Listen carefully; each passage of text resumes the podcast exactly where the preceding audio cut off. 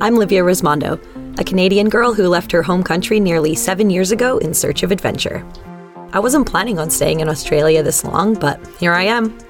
It's been a wild ride in the land down under, and I've had some incredible adventures and met some amazing people along the way. If you have chosen a similar life for yourself or know someone who has, then you'll know it does not come without sacrifice. And in a global pandemic, it can be really difficult being so far from family and friends. But this podcast isn't about me. It's about expats like me and their stories.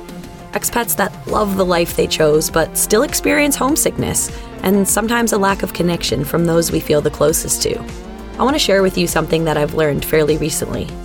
That by just sitting down with someone in the same boat and sharing my story and listening to theirs, it has been an incredible antidote to homesickness creating that connection and that relatability through conversation can override the feeling of loneliness and of being a bit lost. There are so many of us who have left our home country and planted roots somewhere new. And to all of you, I know how hard that can be sometimes. I live it too. I feel you. And now, I want to hear you. So, my mission is to bring these conversations, these stories that we all have to tell, to the table right here in the Expat Chronicles podcast. Each week, there will be a new story to share, perhaps even your own. So I'm calling on you, you and your adventurous spirit, to join the community here on the show and find joy, comfort, and a sense of home that we all crave so much.